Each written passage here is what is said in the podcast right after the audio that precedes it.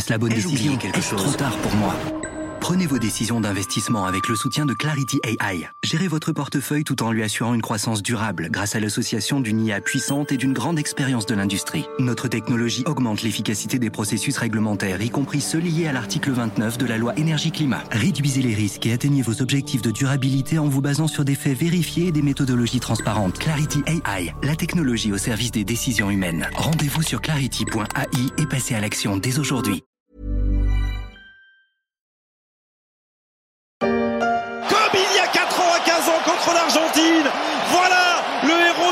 Coupe du Monde, le visage du football français pour le monde entier.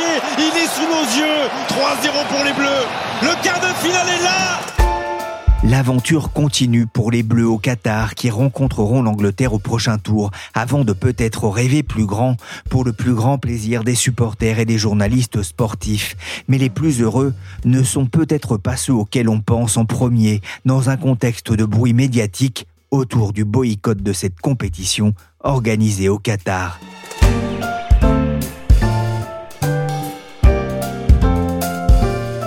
Je suis Pierrick Fay, vous écoutez La Story, le podcast d'actualité des échos, et aujourd'hui, on va voir pourquoi le parcours des Bleus, c'est important aussi pour tout un pan de l'économie française. Il y a d'abord un premier coup de sifflet remettant en jeu pour les Tunisiens après le but inscrit par Antoine Griezmann. Et puis ensuite, quasiment dans la foulée, l'arbitre néo-zélandais de la rencontre eh bien, va siffler trois fois pour signifier la fin du match. L'arbitre sifflera trois fois et à la fin, TF1 s'excusera. Une péripétie dans ce mondial au Qatar. La France a perdu contre la Tunisie mais s'est qualifiée pour les huitièmes puis pour les quarts de finale. Et TF1 continue de son côté de réaliser les meilleures audiences de l'année grâce aux exploits de Bappé, de Giroud et de l'infatigable Griezmann. La France marque et les affaires marchent pour les diffuseurs mais aussi peut-être pour les sponsors, les fabricants de télé et les opérateurs de paris sportifs, car les Bleus traînent dans leur sillage des intérêts économiques très variés. Le sport, ce n'est pas que de la politique, c'est aussi de l'économie. Pour en parler, j'ai fait appel à la Dream Team des échos, Yann Duvert, Fabio Benedetti et Stéphane Loignon. Fabio, je vais commencer avec vous. Les audiences télé sont-elles au rendez-vous? Malgré toutes les polémiques qui l'accompagnent, la Coupe du monde de football au Qatar est déjà un excellent millésime en matière d'audience télé au niveau global pour la FIFA et pour les fans de foot. Certes, si on veut commencer à tirer un premier bilan euh, après la première moitié de la compétition, la météo des audiences n'est pas au beau fixe partout, loin s'en faut. Même si souvent l'explication est à rechercher autant dans la tentation d'un boycott que dans le faible rendement sportif d'une équipe. Les Allemands, par exemple, ont l'air de bouder un peu la compétition. Mais pas de fatalité. Dans un autre pays de foot où l'équipe n'a même pas eu de ticket d'aller pour le Qatar, l'Italie, les audiences sont plutôt à la hausse par rapport à 2018. Globalement, ce mondial organisé dans le désert, sans doute le dernier des stars Messi et Ronaldo, marque une nouvelle étape dans la globalisation des audiences pour la planète foot, grâce notamment à deux équipes asiatiques en huitième, mais aussi des surprises euh, comme le Maroc ou encore quelques beaux matchs d'autres pays euh, du Moyen-Orient ou d'Afrique pendant la phase des poules. Sans oublier la performance plus qu'honorable des États-Unis, de l'Australie, et puis les prestations euh, solides jusqu'ici du Brésil et de l'Argentine. Pour preuve, des records d'audience ont été battus un peu partout dans le monde. En Argentine, le match de l'Albi Céleste contre le Mexique a réuni 81% de téléspectateurs, un record absolu dans le pays de Maradona et de Messi. En Asie, le Japon-Costa Rica a été regardé par 36 millions de personnes, soit 10 millions de plus que le match Japon-Allemagne. Au total, des audiences asiatiques en hausse de 74% pensées par rapport au match de poule de la Coupe du Monde de 2018. Euh, au pied de l'oncle Sam pour l'instant, là aussi, les audiences sont au rendez-vous. La retransmission sur Fox du match États-Unis-Angleterre, par exemple, a établi un nouveau record avec un pic à près de 20 millions de téléspectateurs, vraiment prometteur, alors que les États-Unis seront le pays hôte de la euh, prochaine Coupe du Monde. Et puis, en France, le mondial cartonne aussi, véritablement.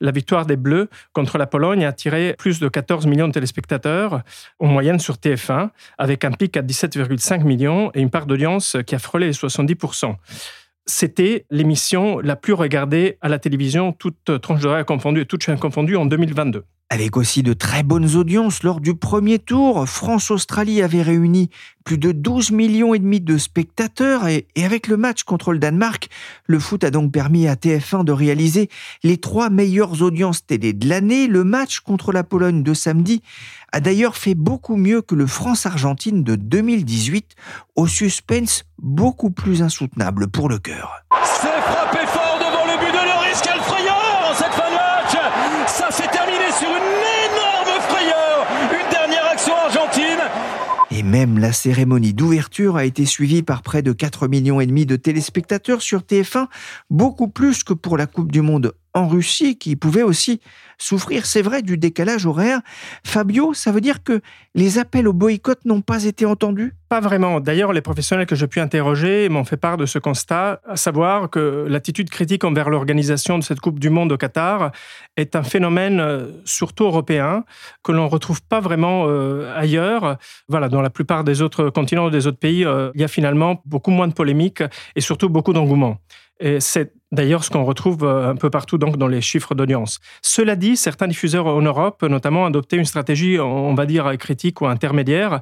La BBC, par exemple, a fait le choix de ne pas diffuser au Royaume-Uni la cérémonie d'ouverture sur la première euh, chaîne du pays, en lieu de quoi les téléspectateurs britanniques ont eu droit à une émission où on critiquait les traitements des travailleurs immigrés au Qatar et on abordait les autres sujets qui fâchent. Il y avait un récent sondage d'ailleurs, Harris Interactive, qui montrait que 60% des Français voulaient regarder euh, le tournoi. C'est plus que le niveau atteint avant la Coupe du Monde en Russie, ce qui montre qu'il y a quand même un engouement, en France en tout cas. Stéphane Loignon, qu'en est-il dans d'autres pays? On pense à l'Allemagne, mais aussi aux pays scandinaves, à la pointe justement dans cette contestation? Eh bien, ce qu'on observe, euh, comme le disait très justement Fabio, c'est qu'effectivement, euh, on a beaucoup parlé de, boycott, mais que dans les faits, ce boycott était assez peu effectif, si ce n'est peut-être en Allemagne. C'est le seul pays où on a pu euh, relever des audiences qui étaient significativement en baisse, et encore, c'était pas sur tous les matchs.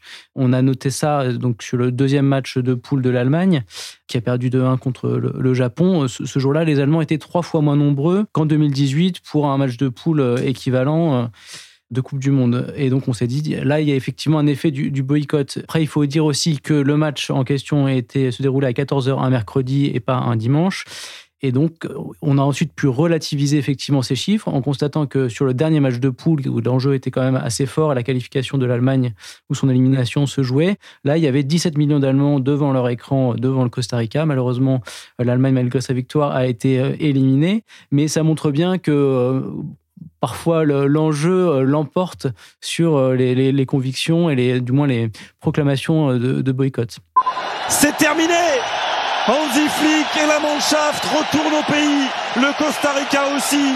C'est donc terminé pour la Mannschaft, l'équipe allemande au Qatar. Il y a un sondage intéressant d'ailleurs publié en Allemagne. 52% des sondés avouent leur manque d'intérêt pour le football en général et 51% estiment que le sport est devenu trop commercial. La concrétisation, c'est cette Allemagne-Japon qui a attiré à peine 9 millions de téléspectateurs.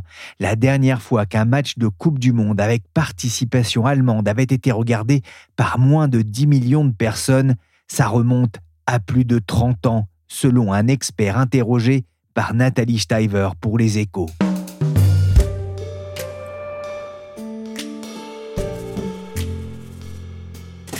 Et cela se ressent d'ailleurs au niveau des sponsors. Le distributeur Rive a décidé de rompre son partenariat avec la Fédération allemande de football, pas tant en raison de l'élimination de la Mannschaft, mais en raison de la décision de la FIFA d'interdire les brassards One Love contre les discriminations en matière d'orientation sexuelle.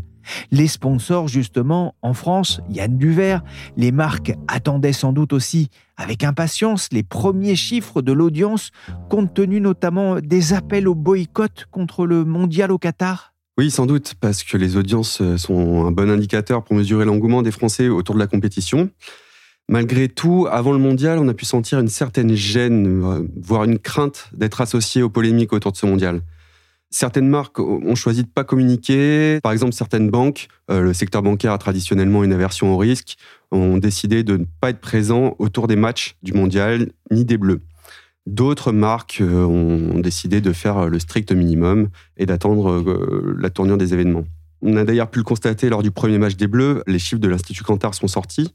Il y avait 38 annonceurs présents pendant et autour du match, contre 58 pour le premier match de l'équipe de France en 2018. Euh, il y a 4 ans, Intermarché, qui est sponsor des Bleus, euh, était l'annonceur le plus présent. Cette année, il n'est même pas dans le top 3. C'est Amazon qui est le premier annonceur. Ça confirme donc l'attentisme de beaucoup de sponsors. Et ça, c'est intéressant. Et ça signifie aussi qu'en fonction du parcours de l'équipe de France, les marques pourraient quand même revoir leur stratégie? Oui, très concrètement, euh, le fait de ne pas ou peu communiquer ne veut pas dire que les marques n'ont rien préparé. Des plans com sont prêts à l'usage en cas de bon parcours, voire de victoire des Bleus. Mais tout ça se passe dans un temps très court, donc il faudra faire preuve d'une certaine agilité. Il y a très peu de jours entre chaque match, donc l'équipe de France peut se faire éliminer en quelques jours et les marques doivent s'adapter à ça. Quand est-ce que vous passez chez, chez Oh, ça va et vous Quand est-ce que vous passez chez Soch ah, Les marques partenaires de l'équipe de France, hein, qui ne sont pas forcément partenaires du mondial de la FIFA, se concentrent donc sur les Bleus avec souvent une pointe d'humour, mais avec quand même euh, l'appréhension d'être associés aux polémiques liées à l'événement. C'est ce que vous racontiez dans un article pour les échos, Yann. Mais au vu du parcours des Bleus, ça pourrait changer. Et ce qui est intéressant hein, dans les contacts que vous avez eu avec des annonceurs, on voit que la nature du pays organisateur, le Qatar, n'explique pas à elle seule l'attentisme des marques Non, il y a bien sûr les polémiques autour du Qatar, autour de l'écologie, des droits de l'homme, mais il y a aussi la période qui gêne les annonceurs. C'est la première fois que le mondial se déroule en fin d'année, et cela change tout en matière de stratégie publicitaire. En été, on est plutôt sur un temps faible publicitaire, une période creuse, et le mondial sert à combler en fait ce temps faible. Là, on est sur un temps fort et le football n'est pas le seul événement autour duquel communiquer. Il y a le Black Friday, D'où le fait qu'Amazon soit le premier annonceur, sans doute. L'approche des fêtes de fin d'année, donc beaucoup de marques veulent se positionner durant cette période. Black Friday contre Coupe du Monde, deux périodes fastes pour les annonceurs, mais certaines entreprises auraient aussi choisi de miser plutôt sur les Jeux Olympiques de 2024 et sur la Coupe du Monde de rugby qui se déroulera en France l'an prochain. C'est ce que vous a dit un bon connaisseur du secteur qui a observé la signature de gros contrats de sponsoring pour ces périodes.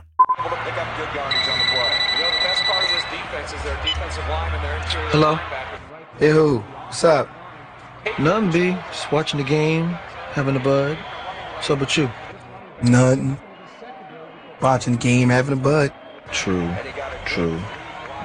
What's Il y a aussi un cas à part, sponsor de la FIFA, c'est Budweiser, le brasseur américain, qui a fait les frais de, de la politique du Qatar à l'égard de l'alcool oui, alors Budweiser s'est vraiment fait surprendre. Hein. Les organisateurs ont décidé au dernier moment d'interdire l'alcool dans et autour des stades et de limiter la vente aux fan zones. Donc officiellement, Budweiser l'a pris avec humour, en offrant symboliquement son stock de bière au pays qui remportera la compétition. Ce qu'il faut le reconnaître est un, beau coup de com, mais en interne, la manœuvre n'a pas dû être trop appréciée. Il faut savoir quand même que pour être sponsor de la Coupe du Monde, le ticket est compris entre 10 et 35 millions d'euros sachant que pour Budweiser, le montant se montrait plutôt autour de 75 millions d'euros pour être le partenaire officiel de la Coupe du Monde. Bud, partenaire de la FIFA depuis 1986, appréciera aussi sans doute le commentaire du patron de la FIFA, Gianni Infantino. Je pense personnellement qu'on peut survivre sans bière pendant trois heures, que ce soit en France, en Espagne et en Écosse. Nul doute en tout cas que Budweiser devrait se rattraper lors de la Coupe du Monde 2026 qui sera organisée aux États-Unis, au Canada et au Mexique. Yo.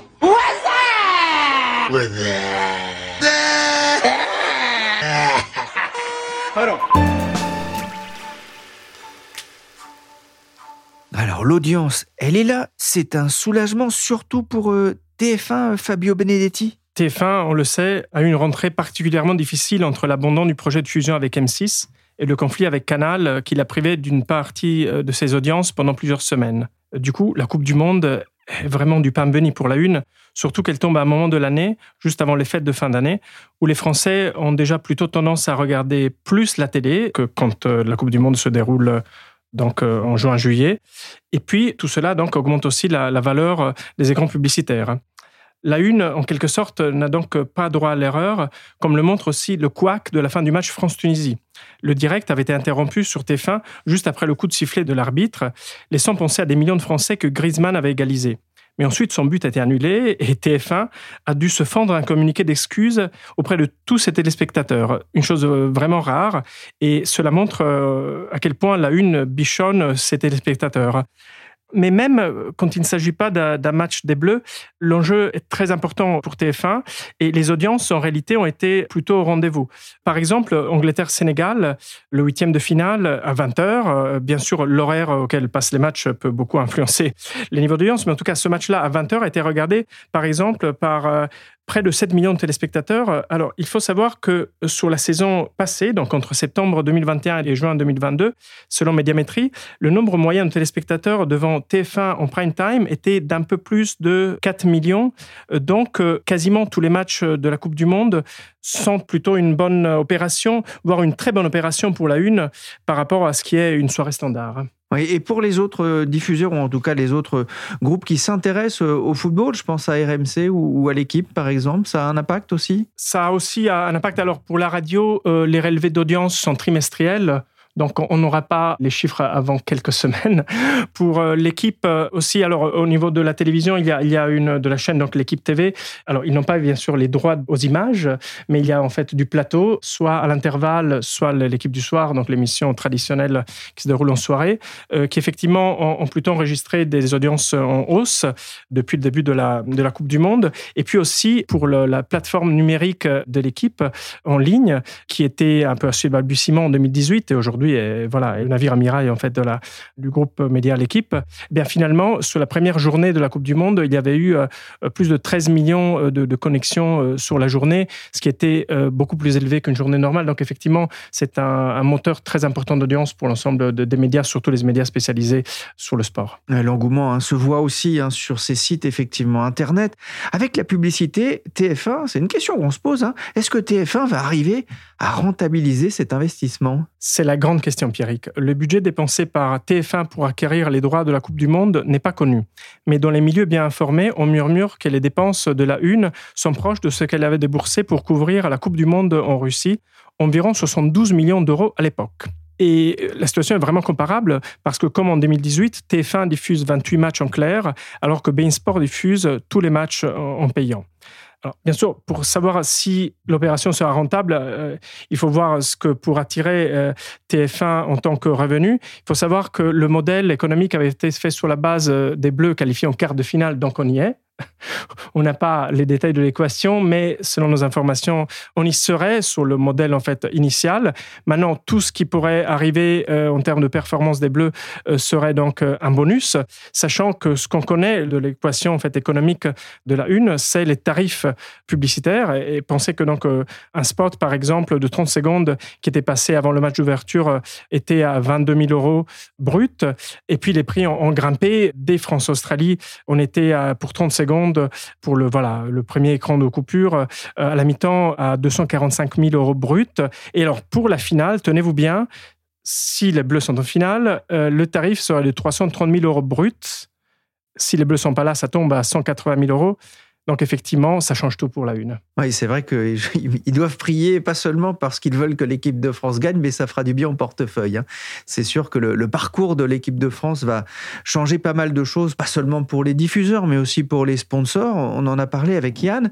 Euh, Stéphane Loignon, c'est un moment important aussi pour un autre groupe, le groupe d'origine euh, qatari, justement, Bein Sport. Ah oui, tout à fait. Alors, euh, pour plusieurs raisons. Déjà, comme Fabio l'a rappelé, c'est les, les seuls en France à diffuser l'intégralité des 64 matchs de la Coupe du Monde. Ils ont également au niveau mondial les droits pour toute la zone Moyen-Orient et Afrique du Nord, donc ça fait quand même euh, au total 25 pays si on compte la France dans lesquels Beansport est diffuseur. Et euh, grâce à ces droits, ils espèrent euh, passer un cap en, nombre d'abonnés. On ne connaît pas le nombre d'abonnés euh, Beansport en France aujourd'hui depuis qu'ils ont un accord de distribution avec Canal, mais on a pu voir que chaque grande compétition de football leur a permis de passer un cap.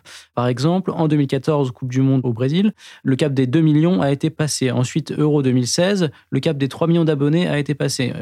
coupe du Monde 2018 en Russie, là, c'était les 4 millions d'abonnés. Donc, je ne sais pas combien de millions d'abonnés ils vont passer cette fois-ci, mais je suis sûr, est-ce qu'ils savent en coup sûr en tout cas, c'est que ces compétitions-là sont un énorme vecteur d'abonnement pour eux et que après ils espèrent évidemment les conserver euh, au-delà de la compétition. Donc il y a un enjeu économique qui est très fort. Comme vous l'avez rappelé, c'est une chaîne qatari. Il y a aussi un enjeu symbolique qui est important puisque la chaîne a été créée deux ans après l'attribution du mondial au Qatar et que depuis sa création, il y a toujours eu en ligne de mire ce mondial qui va arriver en 2022 qui était euh, dans le paysage. Alors, pour eux, ils disent non, ce n'est pas une fin en soi, c'est juste une étape sur le chemin, une étape importante, mais une étape euh, sur le chemin.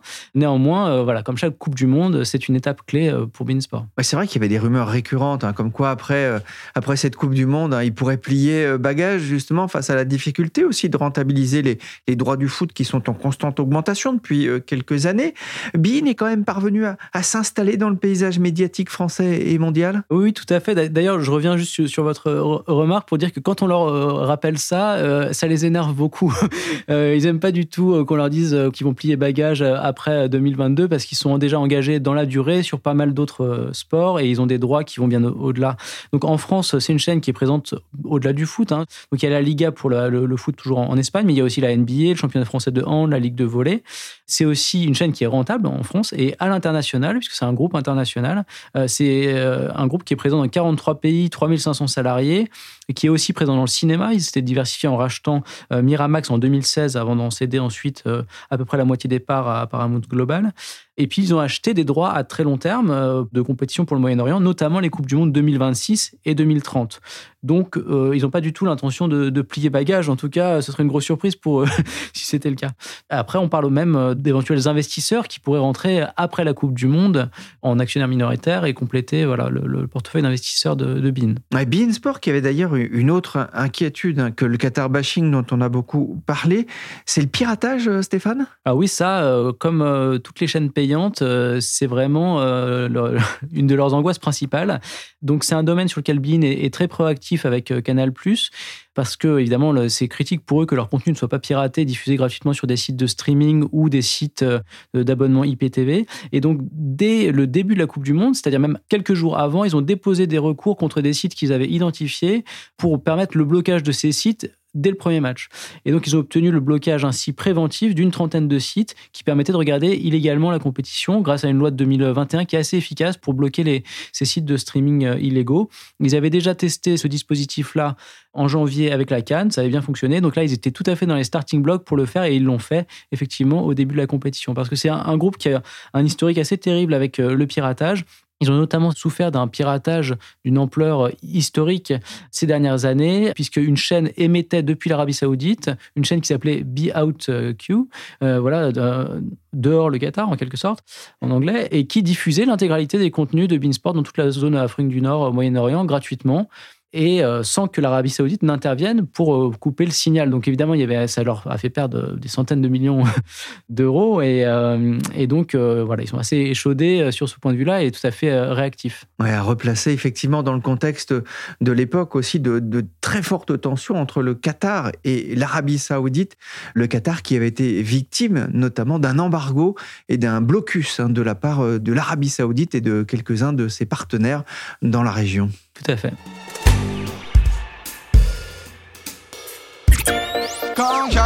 La télé, j'allume la télé, j'allume la télévision. Quand j'allume la télé, j'allume la télé, j'allume la télévision. Les audiences sont au rendez-vous. Yann Duvert, est-ce que enfin ça va avoir un impact sur les ventes de télévision? Oui, clairement. Il y a un rebond des ventes de téléviseurs par l'effet combiné de la Coupe du Monde et du Black Friday. Mais pour les fabricants, c'est pas forcément une bonne année. Justement parce que ces deux événements tombent en même temps. Pour 2022, les ventes globales elle devrait atteindre 3,6 millions d'unités. L'an dernier, c'était 3,9 millions. il y avait l'euro en juin. Mais cette année sera une mauvaise année, clairement. Effectivement, selon GFK, le marché français devrait tomber à son plus bas historique avec 3 600 000 télés vendues cette année, alors que traditionnellement une Coupe du Monde génère entre 300 000 et 500 000 ventes additionnelles. Mais si le parcours de la France devait se poursuivre jusqu'en finale, ça pourrait avoir un impact sur les ventes. Un dernier mot, Yann, le mondial, c'est un temps fort pour le pari sportif. Est-ce qu'on peut déjà tirer un, un premier bilan? Oui, les paris sportifs, c'est à peu près 80% de football. Donc oui, la Coupe du Monde, c'est vraiment clairement un temps fort. Les investissements marketing euh, ont été modérés pendant les six premiers mois de l'année, se sont concentrés sur la période pré-mondiale. Et les mises pourraient dépasser les 500 millions d'euros sur le marché français pendant la Coupe du Monde, ce serait un record. Durant la première semaine, on observe une augmentation des volumes par rapport au dernier euro, qui est la période à peu près comparable. Chez BetClick, euh, l'un des leaders du marché, la hausse est par exemple de l'ordre de 5%.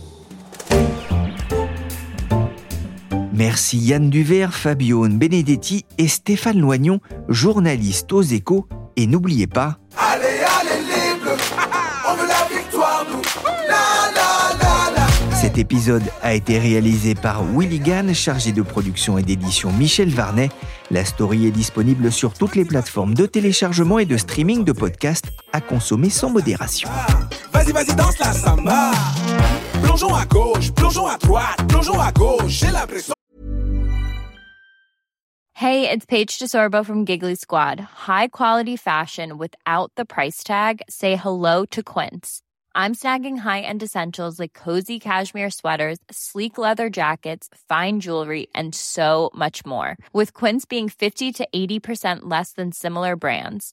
And they partner with factories that prioritize safe, ethical, and responsible manufacturing. I love that. Luxury quality within reach. Go to quince.com slash style to get free shipping and 365 day returns on your next order. Quince.com slash style. When you make decisions for your company, you look for the no brainers. And if you have a lot of mailing to do, stamps.com is the ultimate no brainer. It streamlines your processes to make your business more efficient, which makes you less busy. Mail checks, invoices, legal documents, and everything you need to keep your business running with stamps.com. Seamlessly connect with every major marketplace and shopping cart. Schedule package pickups and see your cheapest and fastest shipping options from different carriers. With rates up to 89% off USPS and UPS rates. And with the stamps.com mobile app, you can take care of mailing and shipping wherever you are. Make the same no-brainer decision as over 1 million other businesses with stamps.com. Sign up with code program for a 4-week trial plus free postage and a free digital scale. No long-term commitments or contracts. That's stamps.com. Code program.